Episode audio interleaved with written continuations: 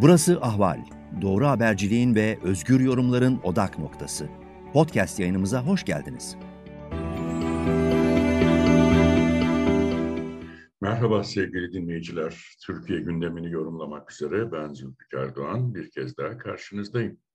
Altılı Masa'da liderler İyi Parti Genel Başkanı Meral Akşener'in ev sahipliğinde beşinci kez bir araya geldiler ev sahipliği sırası bu toplantıdan sonra Saadet Partisi Genel Başkanı Temel Karamollaoğlu'na gelecek ve altı lider de e, diğer liderleri birer kez konuk etmiş olacaklar.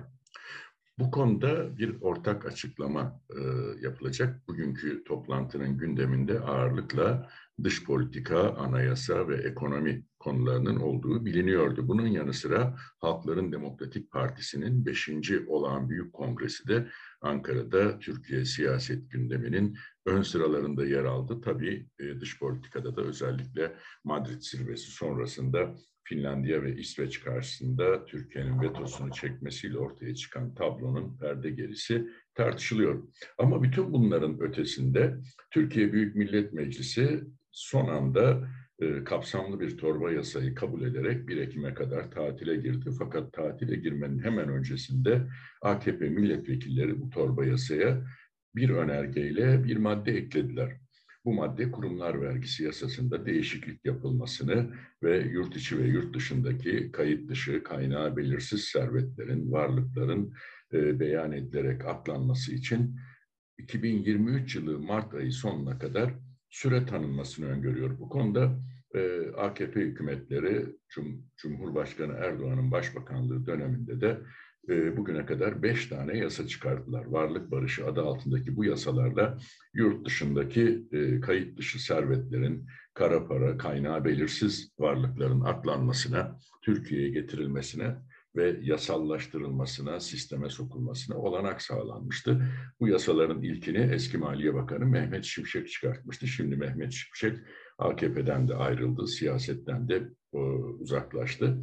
Ancak daha sonra çıkartılan yasalarda özellikle e, Erdoğan'ın başında olduğu hükümetler tarafından çıkartılan yasalarda daha sonraki Maliye Bakanları Erdoğan'ın talimatıyla e, bu varlık barışı düzenlemelerinde hiçbir şekilde vergi alınmaması yönünde e, maddeler koydular.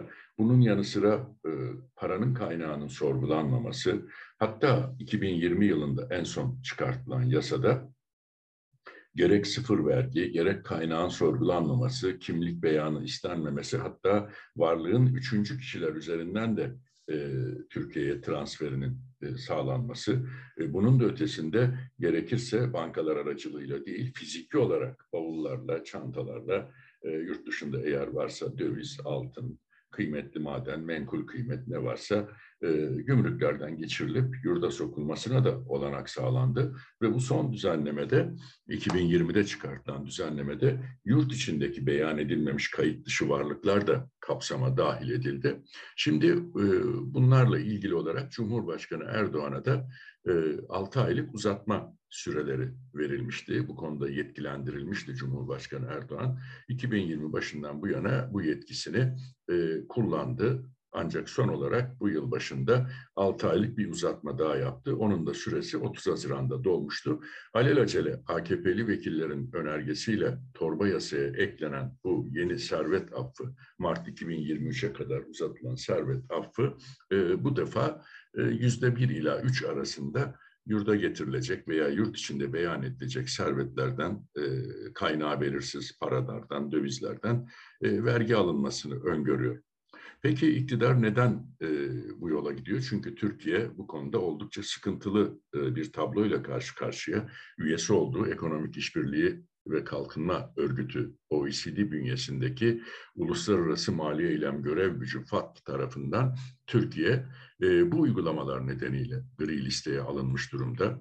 E, kara para cennet olarak adlandırılıyor. Bunun yanı sıra e, hükümete özellikle e, rüşvet, yolsuzluk, terörün finansmanı, uyuşturucu e, trafiği, e, uluslararası insan kaçakçılığı, yasa dışı silah kaçakçılığı gibi konularda gerekli mücadeleyi yapmadığı, bunları engellemek için e, gerekli yasal düzenlemeleri ve altyapıyı meclisten geçirmediği, bunun da ötesinde işte bu varlık barışı, servet affı yasalarıyla da kara paraların, kayıt dışı varlıkların aklanmasına olanak sağlandığı gerekçesiyle geçen yılın Ekim ayında Türkiye OECD'nin FATF Kurumu tarafından gri listeye alınmıştı. Türkiye ile birlikte başka ülkelerdeki bunların arasında Avrupa Birliği üyesi Malta'da vardı.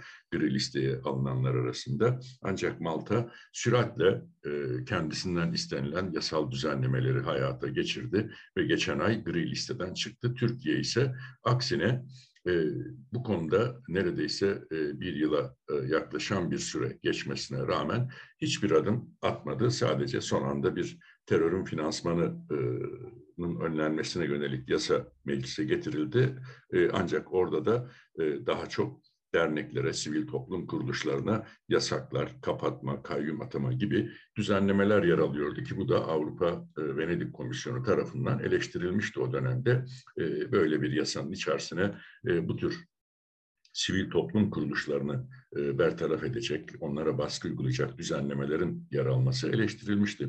Şimdi bir taraftan FATF'ın gri liste tehdidi, gri liste kaydı orada duruyor. Hatta süreç bu şekilde ilerlerse Türkiye'nin kara listeye dahil edilmesi ve e, uluslararası alanda finansal sistemden dışlanmasına kadar varacak süreçlerin yaşanması söz konusu olabilecek.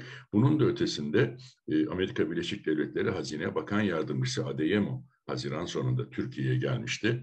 E, terörün finansmanı ve kara para aklama, kara para trafiği konusunda e, Türkiye'de Dışişleri Bakanlığı ve Hazine ve Maliye Bakanlığı yetkilileriyle görüşmeler yaptı. Arkasından da İstanbul'a geçti ve burada banka finans kuruluşlarının yöneticileriyle bir araya geldi. Bu ziyaretin ardından da Amerikan Hazine Bakanlığı bir yazılı resmi açıklama yaptı. Bu açıklamada deniliyor ki e, taraflar Türkiye'nin bir kara para cennetine dönüşmesinin e, engellenmesi konusunda ortak düşünce içerisindeler. Yani Amerika Birleşik Devletleri de bir anlamda Türkiye'yi e, kara para cenneti olmayın buna olanak sağlamayın. E, bu tür varlıkların e, Türkiye'ye gelmesine ve aklanmasına zemin hazırlamayın uyarısında bulunuyor. Tabii bunlarla ilgili bir başka gelişmeyi paylaşmak istiyorum sizinle. Bu yeni servet affı, varlık barışı yasasının hemen öncesinde İstanbul Finans Merkezi yasası çıkarıldı. Burada da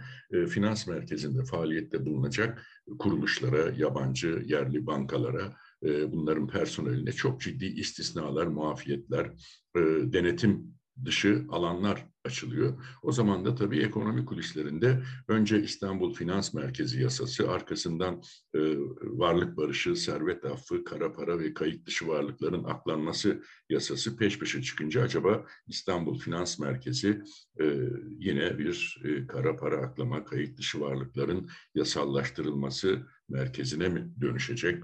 E, öncelikli işlevi bu mu olacak e, soruları tartışılıyor. Bu da Türkiye'de özellikle e, ekonominin içinde bulunduğu durum, dış kaynak ihtiyacı, e, yabancı kaynak girişi, sermaye akışı açısından ciddi bir handikap, güven sorunu yaratacak bir gelişme olarak görülebilir. Ancak e, Amerika Birleşik Devletleri hazinesinin uyarısına rağmen, bakan yardımcısının ziyaretine rağmen bunun hemen arkasından işte 9 ay daha varlık barışı ve servet affının kayıt dışı varlıkların aklanması süresinin uzatılması bir anlamda iktidarın dövizin e, nereden gelirse gelsin her koşulda e, mübah sayılabileceği bir e, sürecin içerisinde bulunduğunu, böyle bir sıkıntılı tablo ile karşı karşıya olduğunu ortaya koyuyor. Ben Zülfikar Doğan, sizlerle şimdilik paylaşacaklarım bunlar. Yeni bir yayında beraber olmak dileğiyle, hoşçakalın. Ahval podcastlerini tüm mobil telefonlarda Spotify, SoundCloud ve Spreaker üzerinden dinleyebilirsiniz.